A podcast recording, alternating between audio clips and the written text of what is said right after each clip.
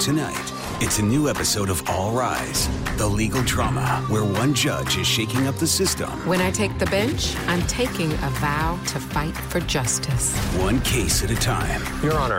We're going to trial. Simone Missick is Judge Lola Carmichael. Up on that bench. Everything is different. A new episode of All Rise. Freedom is at stake.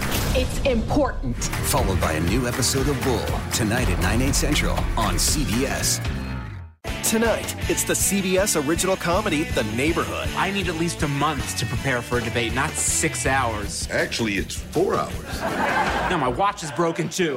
With Cedric the Entertainer, Max Greenfield, and guest star Wayne Brady. You gotta fund the schools or graduate fools. I stole all my lines. Look, don't worry, I got a plan.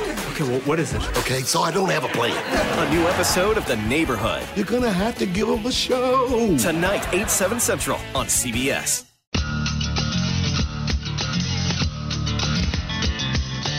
You're in the clubhouse with Kyle Bailey. Man, I've already got texts waiting on me as I sit down, and uh, I love it. You know I love it. But I got uh, Myron already saying, KB, I love that the NCAA basically told Coach K and the ACC to kick rocks with their stupid proposal. Yes, this season will be different, but the NCAA is not in the participation trophy business. That's from Myron to start the show. We we sure about that, and and I'm glad he sent that in because it wasn't just a while ago that uh, Dave Gavitt, the NCAA's senior vice president on the uh, well for the NCAA, addressed the ACC's proposal for an all Division One eligible NCAA tournament. Dan Gavitt saying, "quote Every college basketball team's goal." Is to play in the NCAA tournament because everyone loves March Madness. Certainly, we missed it this year and can't wait for 2021. While all who care about the game are entitled to their opinion and will always listen respectfully at this time, we are not working on any contingency plan that involves expanding the tournament field. End quote. That again, Dan Gavitt, NCAA Senior Vice President of basketball. So if you were hoping that they would just throw all caution to the wind and just say screw it and invite all 346 Division 1 eligible teams, well, at least as of right now, Dan Gavitt, the NCAA's senior vice president of basketball, says as of right now, we have no intention to do that. Now, and here's the thing I said yesterday when this story broke on the air during our show you know, if if they have to do it as a one-off, if it's logistically the only way to pull off a college basketball season, fine, go for it. You know, I'll just roll with the punches and you know bask in the chaos because what choice would we have otherwise if that's what they deemed as their only path forward to complete an NCAA basketball season and tournament? But if they can play a traditional regular season, so to speak, and then a regular traditional NCAA tournament, that is in fact preferable, I think, for most college basketball fans and most sports fans in general. Sports Radio FNZ here with you on a Thursday morning. The opening day of the NFL season is upon us. In fact, uh, as Jay Busbee over at Yahoo Sports wrote, this is the great sports equinox. Uh, one of the the many that we've you know gotten in recent years, but they haven't really been all that common, you know, over the years. The sports equinox is here again today. And what I mean by that is, of course, all four of the mainstream biggest American sports leagues all competing on the same day. Right? It's an event so rare that it's happened only 19 times before 2020. The sports equinox, when all four leagues play on the same day, generally it occurs in late October, early November when baseball's playoffs run long enough to overlap with the opening days of the NBA season and both line up with a Sunday, Monday, or Thursday NFL game. And Vegas is rejoicing right now because Vegas has all of the sports, all of the lines to offer the betting public. Games on a half dozen channels all at once tonight. Uh, the sports equinoxes or equinoxi, as Jay writes, whatever the plural version is, used to happen much more frequently. Uh, occurring almost every year of the 1970s, back when the NBA tipped off in early October. We then went nearly 30 years with only two equinoxes in 1985 and 2001. But with baseball's expanded postseason, we've seen actually several of these over the past few years. This year, though, obviously a bit different. There's not much good that came out of America's pandemic lockdown, but this mega stuffed sports calendar that we're living in right now certainly qualifies. Matter of fact, over the next couple of weeks, we could see up to seven sports equinoxes, as Jay Busbee writes. Today, Sunday, Monday, and then September 17th, 20th, 24th, and 27th, according to Sportico and it depends on how long the uh, various NBA and NHL playoff series run. But you know, baseball is going to be in its stretch run, and now football's back on its regular schedule. And the later we get into September, the more sports we can add to you know all these various sports equinoxes. Sunday is going to feature the men's finals of the U.S. Open in tennis. Uh, September 20th, the final day of the U.S. Open in golf. Uh, tw- September 27th, you'll have NASCAR's playoff race in Las Vegas. All those September dates will also include the WNBA on top of MLB, NFL, college football, NBA, and the NHL. You know, we waited four and a half long months, Mark Seidel, to get some sports back, and we are truly getting a buffet all at once here in the month of September. We get all the sports all the time on about a dozen networks. You can't buy enough TVs for the month of September. Well, let me just say I am a fan of Equini. I like e- Equinoxes. Just doesn't roll off the tongue It as well not. as Sports Equini I does. think, I think it's I think it's Equinox I though instead of Equinox says, which uh, it's less uh, you know less fluid. I don't think there's But- a good version. yes, uh, th- these are the days we that, that we that we hoped for, that we waited for. You know, after uh, after a long time of of not seeing anything and wondering w- how things were going to come back, when when things were going to come back, and uh, now we have them all. Oh, we absolutely have them all. And and here in the Carolinas, obviously, we don't have Hornets. Uh, you know, NBA postseason basketball in the way that we hoped we would, but lots of cities actually have all their sports taking place at one time, right? That's only happened once back in 2018 when four Los Angeles teams all played in the same city. And and I think the Kings beat the Rangers, the Clippers beat the Wizards, the Rams beat the Packers, the Dodgers lost Game Five of the World Series. It's been since 2018 uh, that happened in L.A.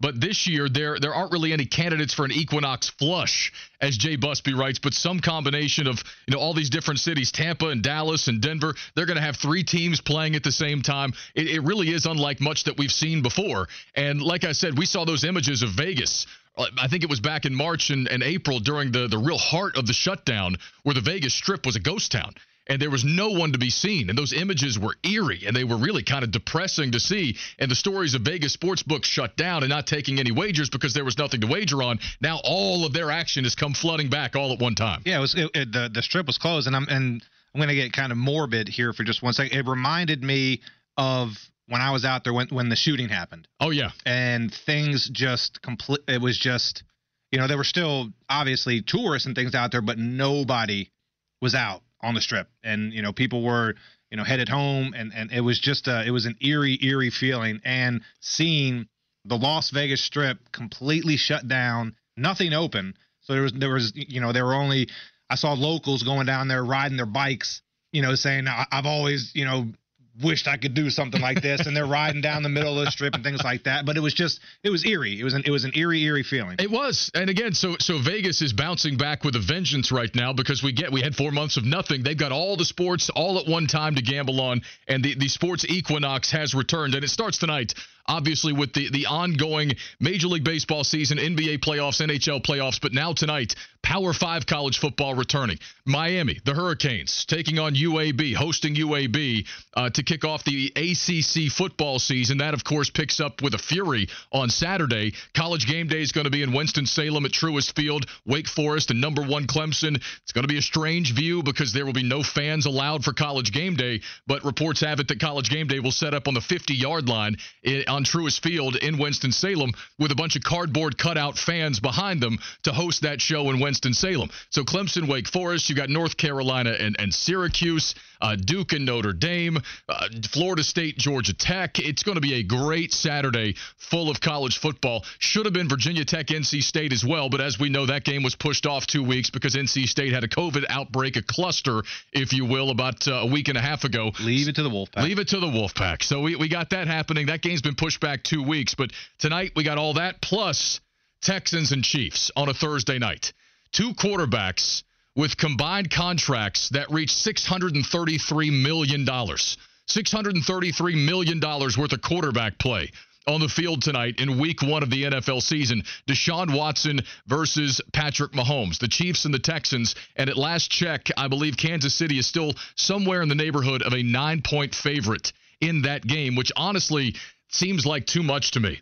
I mean, I, am a big believer in Deshaun Watson personally. Anyway, I think he's special. Uh, obviously, we know Mahomes is special. I just don't. I don't know that anybody is necessarily ten points better than anybody right now in, in Week One without preseason football. Maybe if maybe the Chiefs are the team that you'd give the benefit of the doubt to because they're the defending Super Bowl champions. But I think the overwhelming expectation among college or NFL media and even coaches right now is some sloppy football yeah. early in the season because there's been no preseason, limited padded practices. You ju- it, it's just I don't think it's going to be fluid week one. So I mean, I guess maybe we could see a blowout. You know, if one team comes out especially unprepared, but on a Thursday night with all the spotlight on this particular game, they might be a little bit rusty. But I think both teams are going to be focused and ready to go. I, I think it's going to be a tight matchup. Yeah, nine and a half, ten points. Uh, uh, that's a big number for for pretty much any game. Um, and and when historically, throw, that's a huge number yeah, for an NFL game. Those yeah. numbers have grown over the years. Yeah, but you, you throw in the fact that these, you know, none of these teams have played any preseason games. They've been playing against, practicing against themselves. Um, that's a that's a big big number. Um, like you said, teams are going to be rusty. Uh, if if I'm if I'm a betting man, you know, I, I think I'm laying the points with the Texans. I, I probably am too. That's the way I'm looking at it. Uh, Tim with a great message right out of the gates here, saying Bears GM Ryan Pace is actually more pumped for Miami UAB. He won't watch Mahomes versus Watson because he prefers Trubisky to those two. well done, Tim. Well done. That's how you start a show on a Thursday morning. I appreciate the text. 704 570 9610. You can send yours. ASSA ABLOY phone lines, Building Center text line. Find me on Twitter at Kyle Bailey Club. It's at Kyle Bailey C L U B. So again, the NCAA Vice President Dan Gavitt saying, "Hey, we hear the ACC. We know Coach K wants to drive this bad boy to a 346 team NCAA tournament in 2021, but uh, as of right now, we have no plans to do that." That's uh, some news to start the show. And as we've been talking about, the great sports equinox occurs once again tonight with the return of college football and the NFL on top of baseball and basketball and playoff hockey and everything else. You know, our, our, long wait, the great sports pause of 2020, has technically been over for weeks at this point, but the full buffet of sports is returning to the American public on this Thursday night as we also head in to the full week one NFL schedule beginning on Sunday at 1 o'clock after tonight's game. And of course, that includes the Carolina Panthers and the Las Vegas Raiders, which is what we've been talking about for most of this week, but we really dig in and dive in throughout the course of this show. Uh, I jumped on the Raiders podcast with JT the Brick yesterday, and we had some interesting discussions about this game, and he had some interesting thoughts about the Raiders and and what this matchup might look like if certain things go in, uh, frankly, certain directions. And we'll get to that. But one of those points that we talked about yesterday had to do with Teddy Bridgewater. And it seems that the view and the opinion of the Panthers signal caller is quite different around the country than it is here in Charlotte, North Carolina. And I will tell you why that is next here in the clubhouse on Sports Radio FNZ.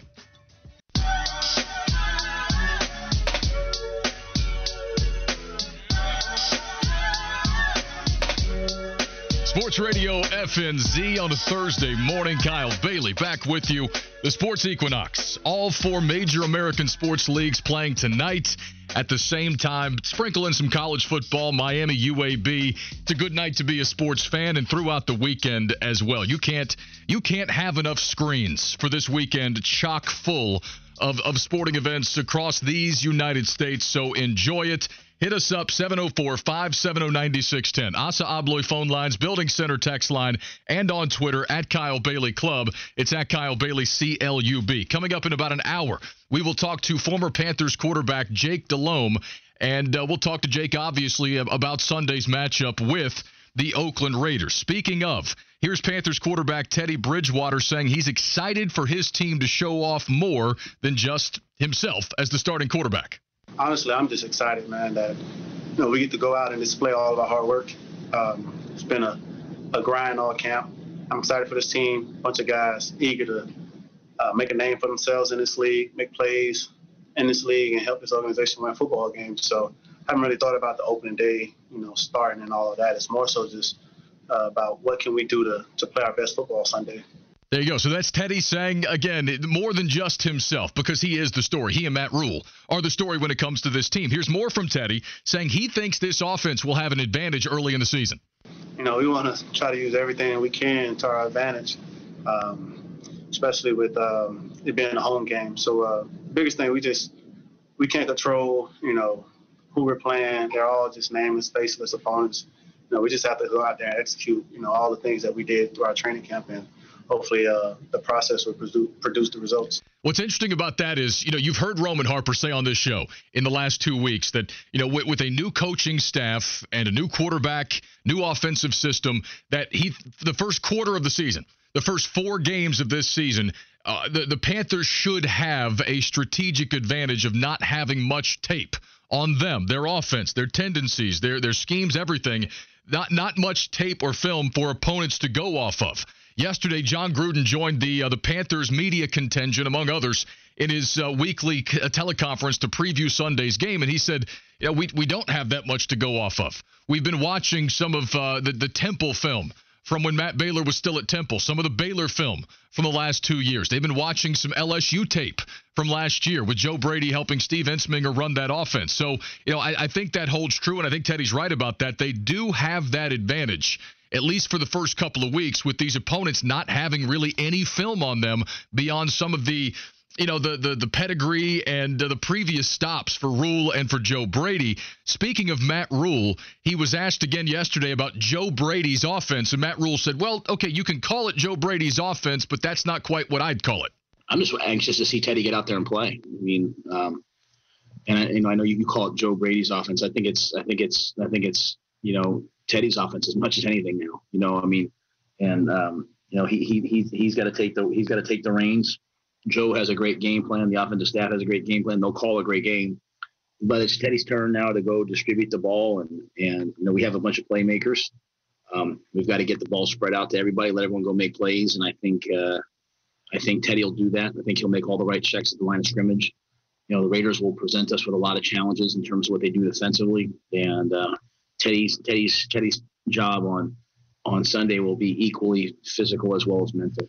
There you go. And and so it's more Teddy's offense. I, this might be some sort of you know artificial attempt to to pump up Teddy Bridgewater and to really place the importance, the underscore around him because well he's the franchise guy now, or at least that's what he's being designated, and they want to instill that kind of confidence both in him and externally with the fan base watching. I, I also think that Matt Rhule really means it when he says it that that this is Teddy Bridgewater's offense. And and I think that again, there's some truth to that because Teddy is going to have to be trusted. That's why they signed him in the first place. That's why they went out and got their guy because they trusted him and his familiarity with Joe Brady's offense, quote unquote, to come in here and to get this offense up to speed, to hit the ground running because he knew many of these principles, knew many of the play calls, and knew a lot of the verbiage already, plus familiarity with Joe Brady. All absolutely true people out there, though, especially in this fan base, still questioning whether or not Teddy Bridgewater is, in fact, a quote unquote franchise quarterback. And that leads me to snap judgment. We got a technical snap. There we go. Freak out out there, okay? Gotta keep our I'm not gonna stop yelling because then that means I lost the fight. Your language is offensive. Instantly, I regret saying that. That was a horrible thing to say. I may be wrong, but I doubt it. And apparently, I said Las Vegas Ra- or I said Oakland Raiders. I got a couple of people, people saying, "KB, we get it, we do it too," but you said Oakland. I'm, I'm trying. I'm trying to kick it like everybody else. But but again, I go back to the focus on Teddy Bridgewater and how he's seen externally versus how he is viewed and and being supported or not within this fan base. To help supplement the point, here's Nate Burleson, former NFL wide receiver, NFL Network, saying this is the year for Teddy Bridgewater to prove what he is. For me, I'm looking at Teddy Bridgewater. And, you know, for so long, Teddy Bridgewater has been a guy that micromanaged the games. And I wonder if that's going to be the case with all this hype about Matt Rhule and his genius. Speaking of micromanagers, is it going to be like the server on the first day that has that manager right behind them as they're walking up to your table? And the server's yep. like, um, yes, uh, so today we have the, uh, the, the filet mignon. well, excuse me, what was that? Mignon. Um, actually, that's the that's the filet mignon. Um, uh, you know, is Matt Rhule going to be over the shoulder, just hovering, being a, a helicopter coach for Teddy Bridgewater? No, I, I, don't believe it is. I feel like Teddy Bridgewater, he shook that not only with the contract, getting 60 plus million dollars, but what he did with New Orleans last year when Drew Brees was out. Teddy Bridgewater for so long has looked at, looked to be this guy was a bridge quarterback. I feel like this year he's going to burn that bridge and create a new path as a franchise face for the rest of his career. So I'm really excited about Teddy Bridgewater's first start. Yeah, I'm with him. And, and I've seen more and more the national pundits, and take this for what it, it's worth right? I always say you know your own team in the market better than national pundits do because you watch and talk about them every week far more closely than they do. But there seems to be a lot of growing optimism and excitement about Teddy Bridgewater and Joe Brady's offense with McCaffrey, with DJ Moore, Curtis Samuel, Robbie Anderson, and and all that that entails. I, I heard another national host yesterday. I, I love Rhule, love Bridgewater, love the energy. They got playmakers, they got some weapons offensively. Look for this team to, surpri- to surprise some people. We don't think they're going to be nearly as bad as their own fan base does. You know, and maybe this this season turns out to be miserable. But I believe if that's the case, it will not be because of Teddy Bridgewater and this Panthers offense. The only way I think that offense self destructs or turns out to be massively disappointing is if the offensive line doesn't hold up. I think that's the only way that happens. Otherwise, I believe that Teddy will do what he was brought in here to do, and that is manage the offense, spread the ball around, put these playmakers in space, and give them an opportunity to make plays. If that happens, the offense will give them a chance in a lot of these games, and it's up to the defense, a young defense, no doubt about it, you know, to hold up kind of or to a certain extent their end of the bargain. But if this season goes south, it will not be because of Teddy Bridgewater. That much I truly believe. That's Snap Judgment, inspired by Carolina Custom. If you can dream it, they can build it. Go to CarolinaCustomWheels.com. Now, uh, again, this is the kind of thing that I'm seeing from fans right now. I got a listener who just said Teddy's not a franchise guy, period. He has a chance to grow into one under this contract, but he isn't one now.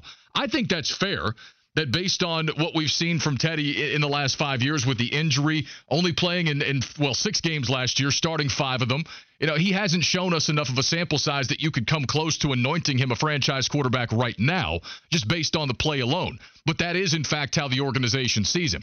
What I'm curious about on Sunday is, you know, first of all, the, the weather situation, right? There's an opportunity or there's a possibility, and at this time of year, it's always the case in Charlotte, North Carolina, that we could see some rain on Sunday. Now, rain in football, the great equalizer, right? At least that's the way it's always been billed. There's about a 50 50 chance of rain on Sunday. But, you know, when it rains, you expect teams, especially with, you know, old school coaches, guys who like to run the football, to go to the running game, you know, very often, early and often throughout the game. The Panthers have a running back that they feel really good about turning and giving the ball to 30 times a game if they need to in Christian McCaffrey. Now, their offensive line, the Panthers' offensive line, it, it might be middle of the road, maybe even slightly above average in some of the best forecasts, but it ain't Oakland's offensive line. You know, Oakland has one of the best offensive lines in the NFL. So if it rains, if if both teams are forced to go to the ground a bit more because of, you know, poor conditions, which may or may not be the case, but it's definitely possible, I don't know that it benefits the Raiders that much more than the Panthers, even though they have a better offensive line. What I think also plays into Carolina's favor, though, is that, you know, while the Oakland offensive line is stout, Josh Jacobs is a beast, Derek Carr is capable, and they did draft some wide receivers, which was one of the thinnest parts of, of, of Las Vegas's team. I said Oakland again, I think, a minute ago, but it's one of the thinnest parts or was in the offseason of this team. You've got Henry Ruggs out there, you got Bryan Edwards from South Carolina. Talent, no doubt about it. You know, but they're rookies. So if ever there was a favorable week one matchup for the Panthers secondary, this might kind of be it. You know, going Hunter Renfrow is a very, very good route runner. He always manages to get open, but he's not so elite athletically. You know, that guys like Donte and, and even you know some of the young guys can't stay with him on the field. Great, very good route runner. You know, and Ruggs is speedy, no question about it. But the Panthers do have a little bit of speed. So I don't think these young wide receivers on the Raiders side are going to wear out the Panthers secondary. I don't think that's going to happen. You know, I, am not. Af- I don't think Panthers fans are afraid of Derek Carr at all. If it comes down to you know the, which run game has a better afternoon, you'd probably give the nod to the Raiders because of the offensive line. But the Panthers have the better running back here. I mean, Christian McCaffrey's arguably the best running back in the NFL. So I, I, it's hard for me, I think, Mark, at this point, just to break down this this matchup too, because I, I can look on paper and see what logically makes sense But how do you know what logically applies in a year where we got no preseason football and the padded practices and the physicality's been limited in the preseason? Again, you you you take the words out of my mouth. We can on paper there are things that are supposed to happen in this game that a lot of people believe uh, will happen with the rain, you know, with, with, with two glove Teddy out there, yep. uh, that you know could uh, serve in his favor. But you look at this matchup and you expect both of these teams to try to establish a dominant run game, to try to establish some some ball control offense, and it's gonna it, it's gonna come down to whichever offensive line can can can insert their will, assert their will, uh, the best. And if you have to ask me right now, it's got to be it's got to be Las Vegas. It Las the Raiders are much more ready and adept to to assert their will. No, no, no. And look, Mike Mayock and Jon Gruden have gone about trying to rebuild, reconstruct the Raiders roster over the past couple of years. I think they feel good about the talent they have on the offensive side, especially in, in just chatting with JT the Brick yesterday and the day before that here on the show. I, I, I get the sense that Mayock and Gruden feel good about the roster they're putting together simply from a compilation of talent perspective. You know, you don't expect Henry Ruggs, who was, by the way, the surprise first wide receiver off the board in the spring. He was not supposed to be the first wide receiver off the board this spring, but they took him. They love his speed. You know, if whether or not that translates into you know early success for the Raiders, I'm not sure. I think it actually benefits the Panthers a bit. You know that you've got some rookie wide receivers coming in expected to contribute on Sunday. You know, you got a rookie corner in Troy Pride Jr., which is going to scare the hell out of some Panthers fans. But you know, at least Donte's been around the block a little bit. Corn Elder's been around the block a little bit. They've seen what this league looks like. They've seen you know what covering NFL caliber wide receivers look like. Henry Ruggs and Bryan Edwards are not going to, you know, run them off the field. Zay Jones is a little more reliable, but I, again, he's not a speed guy. I, I just I think this game is immensely winnable for Carolina on Sunday. And I, and I and I hope obviously they end up winning the game because I think this I think this city this fan base just needs it. These last 2 years have been terrible. These last two, and it, it's not even that it's been bad football all the time. It's just the, the expectations were high, the output was low, the, the departure of all these beloved figures. I think a win on Sunday could go a really, really long way for this Panthers fan base morale. I, I really think that the uh, that the win on Sunday, if they could get it, would go a long way toward this fan base and the people in this city and, and the Carolinas maybe coming around to, to the, what the vision of the future of this team, at least in the eyes of the front office and the coaching staff, what it looks like. A win on Sunday could be huge, and I think they can get it. Raiders minus three, favored on the road. I, I think Panthers with the points is the pick. I mean, guys, you make your business in that industry going against the grain. 91% of the money's going to the Raiders this weekend right now. I think in a lot of ways the Panthers still have great value when it comes to Sunday's game. We'll talk more about it when we come back. And last night, Last night, more drama, and I think it's been worth the investment. I'll tell you next. You're in the clubhouse on Sports Radio FNZ. Lowry, Anunoby, straight on three. Bang! OG Anunoby, and the Raptors now take a one-point lead. It's a three-point barrage here as we're under a minute remaining in the second overtime.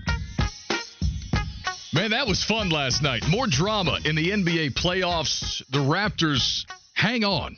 They've got that quality that championship teams develop. That that I call it the cockroach quality, the cockroach mentality. Can't be killed. You cannot kill that team. And last night, the Raptors, after falling behind 2-0 in that series, and then you know avoiding disaster in game three with Anunoby's big three from the corner to take game three. Then to even up the series at two games fall behind three games to two over the weekend or a couple of days ago rather and then to even it up last night takes us to a game seven in that series. And it, it's truly remarkable that that's where we are. Remarkable not that it was unexpected because these are two very good teams but given the way that it's all unfolded it has been a fantastic fantastic series to watch. And what makes, I, I, think, what is the most remarkable aspect of this series continues to be the fact that the Raptors are even in this position. You know, last night, Kemba Walker, kind of a rough night. There was a no call. You know, he got robbed, as some would put it. But, you know, I, I think the story, again, continues to be the Raptors to a degree because when Toronto, you know, behind Nick Nurse, and Pascal Siakam and Fred VanVleet and Norman Powell, you know, finished this regular season, this segmented regular season with the NBA's second best winning percentage, ahead of the Clippers, Kawhi Leonard's Clippers no less, and LeBron James Lakers. Uh, it it did it didn't do much right to uh, to dissuade those doubters who thought, well, it's a good season, it's impressive, but you don't lose a Kawhi Leonard and and and repeat as NBA champions, or even think you're getting back to the NBA Finals. It just doesn't happen. It can't be done, right? I mean, that's that's akin to you know losing the the great general you know, of any war and thinking, well, we're going to be just fine. Well, it turns out they've been pretty much just fine. Now, that's yet to be truly determined because if they lose game seven and fall short of the conference finals, then, you know, those doubters will feel very vindicated in saying, see, we told you it couldn't be done. But, you know, sure, they're a great regular season team. That's how the thinking went. But who's going to replace Kawhi when they need, have to get a bucket late in that game? Would it be Pascal Siakam? Could it really be Fred Van VanVleet? Well, turns out the answer is Kyle Lowry after a spectacular performance last night in the Raptors 125 122 game six double overtime win over the Celtics. Kyle Lowry, if there was ever any doubt, has let the world know emphatically that he is the closer for the Toronto Raptors. That the fans were wondering about, that opposing fans might have been looking for. Who's that guy? Can't if if Kawhi's gone, who, who's it going to be? Well, the answer is Kyle Lowry, and he was right under everybody's noses the entire time put up 33 points, eight rebounds, six assists, and just one turnover in 53 minutes on the floor. 53 minutes. And, and Kyle Lowry just fought and scrapped and clawed to keep the Raptors in that game to get them to a game seven and to at least for another night keep this quest alive to repeat as NBA champions. Ultimately, I, I don't see them doing it, but it the fact that they're doing this and they're here is impressive nonetheless. Kyle Lowry scored 15 points in the fourth quarter and in overtime. Iced the game with one of the toughest fadeaways you will see.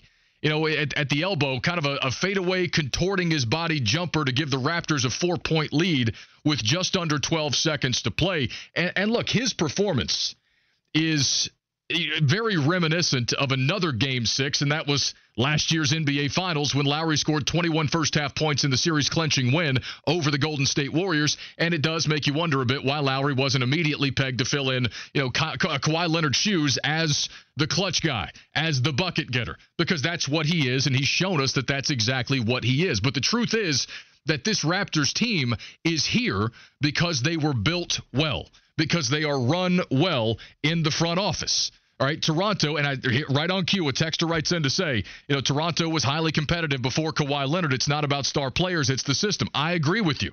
Toronto continues to be that now. Toronto's a big market. All right, it, it's it's not an American market, and so when the Raptors were in the NBA Finals last year, the ratings suffered because well, the NBA and, and American television networks don't get credit for ratings in a different country. So, you know, the Raptors being in the NBA Finals was not great for television ratings, but the Raptors continue to be the shining example of how to build an organization without tanking and relying on top three picks to do it. You know, last year we told you there there were no top three picks on that team contributing to a championship. Kawhi Leonard was picked, I think, 14th overall. You know, there were a lot of three and four year college guys, second rounders, undrafted players like Fred VanVleet you know, and Danny Green contributing to uh, to, to a championship run. The, the Raptors continue to be that. And I agree with these texters, and you took me right to the point. That's why they are what they are and continue to be who they are because Masai Ujiri uh, has, and, and let's let's give Dwane Casey a lot of credit. You know, before the Raptors ran him off and promoted Nick Nurse. You know, the NBA's coach of the year, Dwane Casey. This was a good competitive basketball team and a well-run organization before they rolled the dice, you know, in dealing for Kawhi Leonard and shipping out DeMar DeRozan, you know, who was maybe the most beloved Raptor of all time at that point, and and rolling the dice on Kawhi Leonard. They got the championship, but the foundation was there. You know, the Raptors and the Heat continue to be, you know, two of the most impressive organizations, not just in the NBA, but in all of sports because of how well they're run, how well the foundation was built. That's what they are. That's who they are. And it's why, quite frankly, the, the Raptors are still in this series. I mean, even leading up to game six, you could hear the pundits.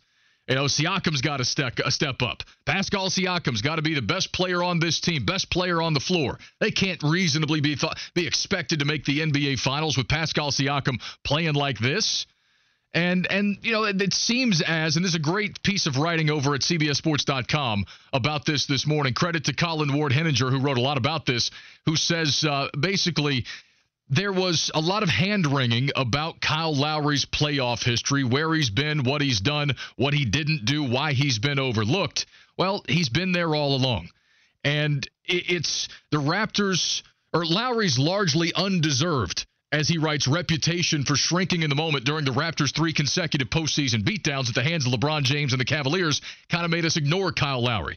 But his playoff history is often coupled together with that of his former teammate and best friend, DeMar DeRozan. But Lowry's stats from those postseasons were actually pretty solid 18 points, nearly seven assists, four rebounds, 35% from three. So he's been there all along. He's been there. And and I'm looking at the Raptors and I'm looking at the Heat and I'm looking at the Hornets and I'm thinking, hey man, there's a blueprint here. And that blueprint is very simple and it's always been this way. Hire good people. Scout well. Develop your talent. Make smart trades. Don't overpay for veterans. Don't take on bad contracts. Now, yes, some of this is easier said than done. I no doubt about it. But that's where the hiring good people part comes into play. You know, that's where the, the trusting those smart people that you hire to do their jobs and to not meddle and to not insert yourself, you know, from an ownership level, especially, you know, into the job that's being done by the people you hired and trusted to do that job. That's why I'm still bullish and optimistic about where the Hornets are going because I believe Mitch Kupchak has been given the keys and has been given the reins and has been allowed to implement his vision alongside James Borrego of player development, of identifying players they can build a competitive, perennial playoff team here in Charlotte and and start to move this thing forward in a way that people have been waiting on for a very long time. So even though they're not there yet and there are landmines out there and opportunities to screw this up along the way, hopefully they don't do that, but I continue to be encouraged by A what they're doing and B watching clubs like Toronto, like Miami, like Milwaukee even, you know, small to mid-sized market, building competitive teams, going to the playoffs, doing the right things right? In 2020, the allure of being in New York and LA and Chicago, while it might be there for some young stars who are still fixated on large markets and needing to be in these massive media markets in 2020, it's not necessary. You know, it doesn't have to be that way. Hell, I think Dwight Howard was one of the first to to point that out, or I think actually when he was trying to leave the the Magic originally uh, was when that narrative really first started to emerge. That hey, you know, here in the digital age, you don't have to be in New York or L.A you know, to grow a huge brand. You can do it in a lot of places across the country. Giannis has done it in Milwaukee. Dame Lillard has done it in Portland. It is more than doable. So now it's incumbent upon the Hornets to go find some talent, keep building this roster, and put themselves in a position to make the Eastern Conference playoffs, I, I think, as early as next season if they do the right things this offseason. That might be uh, a little bit ambitious for some of you, but look at the Eastern Conference. I mean, look at the Eastern Conference. It's it's still not a deep you know, uber competitive side of the NBA. It can be done. It really can. You know, the Hornets over under win total prior to this season was 22 and a half games. 22 and a half games. They won 23 in a shortened season with about 20 regular season games that could have still been played. They they were they were surpassing expectations. So I, I trust where they're headed. I like it. I like what they're doing. I trust Mitch Kupchak until he gives me real reason not to. I like what the Hornets are up to, and I think they continue that progress in the draft, taking one of these top three or four names, third overall, and and hopefully, possibly, you know, maybe acquiring a, a, a veteran, you know, that's efficient, that doesn't require a, a huge contract to to do what I think Jason Goff was right to suggest on this show last week. Jason Goff uh, Bulls pre and post on NBC Sports Chicago saying he thought that the Hornets should look to trade the third pick to go get an established commodity because he thinks that these young guys like Graham and Washington and Bridges, you know, need to learn more from some established pros around the NBA. I don't agree. You know, I think that those young guys, you know, for varying lengths, have spent the last couple of years. Malik Monk too. You know, being around Kemba Walker, being around Cody Zeller, being around Marvin Williams you know, the kind of pros that you do want young guys to be able to look up to and at least model their work ethic after. Kemba Walker works his tail off. Marvin Williams worked his tail off. He is a was a consummate pro. You know, Cody Zeller, I think, is probably best suited to be coming off the bench somewhere, but he's still a very good pro who who conducts himself as such. So I don't think you need to go spend, you know, money. I disagree with Jason and a few others. I don't think you need to trade the pick or even, you know, place a priority on overspending on a veteran to come in and teach these guys something. You know, maybe in an ideal world you could find this generation's Juwan Howard who's just hanging on and wants to average 1500 claps a game from the bench, you know, and can teach these guys something in practice. But I, I think you stay with the gradual build. You stay with the draft. You pick third overall, 32nd. I mean, look, if, if the recent draft history tells us anything about the NBA draft and the Hornets, it's that this team can find a player, man, at 32nd overall. Now they can find one at 56th overall. You know, if, if they've done their homework and have scouted and evaluated well. And if there's a player, I, I, know we got some people that listen to the show that send in recommendations or suggestions for picks all the time. My boy Chad's always hitting me up saying, "What about Saddiq Bey? What about Saddiq Bey? You know, born in Charlotte, played at Villanova, got a similar skill set to some of these projected top five picks. May go in the 15 to 20 range. Why not try to get a guy like that? Well, if if you think a guy like that, and I'll use Saddiq Bey as, a, as an example, if you think a guy like that would be worth it, and you think he's still going to be there at 20, 25, 26, and maybe not 32, and you feel like packaging 32 and 56 to go up and get him in the back end of the first round is the right thing to do, then go for it. Be aggressive, but stick to the plan. And I think that's what the Hornets are doing. Again, I've got faith and trust in Mitch Kupchak until he shows me otherwise, but he's built up some positive equity with this fan base over the past couple of years, and, and I think he'll continue to do that. right on cue. Right on cue. Opening day of the NFL season. College football is back. I, I, had the audacity, Mark, to spend a couple of minutes on the NBA and the Hornets, and Trailer Park Thomas is about to have himself an aneurysm. How dare you? How dare I do that? The Sports Equinox Day. All four major sports going at the same time, and I have offended Trailer Park Thomas for daring to bring up shooty hoops. We'll come back. We'll talk some more NFL. How about that? I'll tell you the best Sunday NFL matchup on paper when we come back. You're in the clubhouse on Sports Radio FNZ.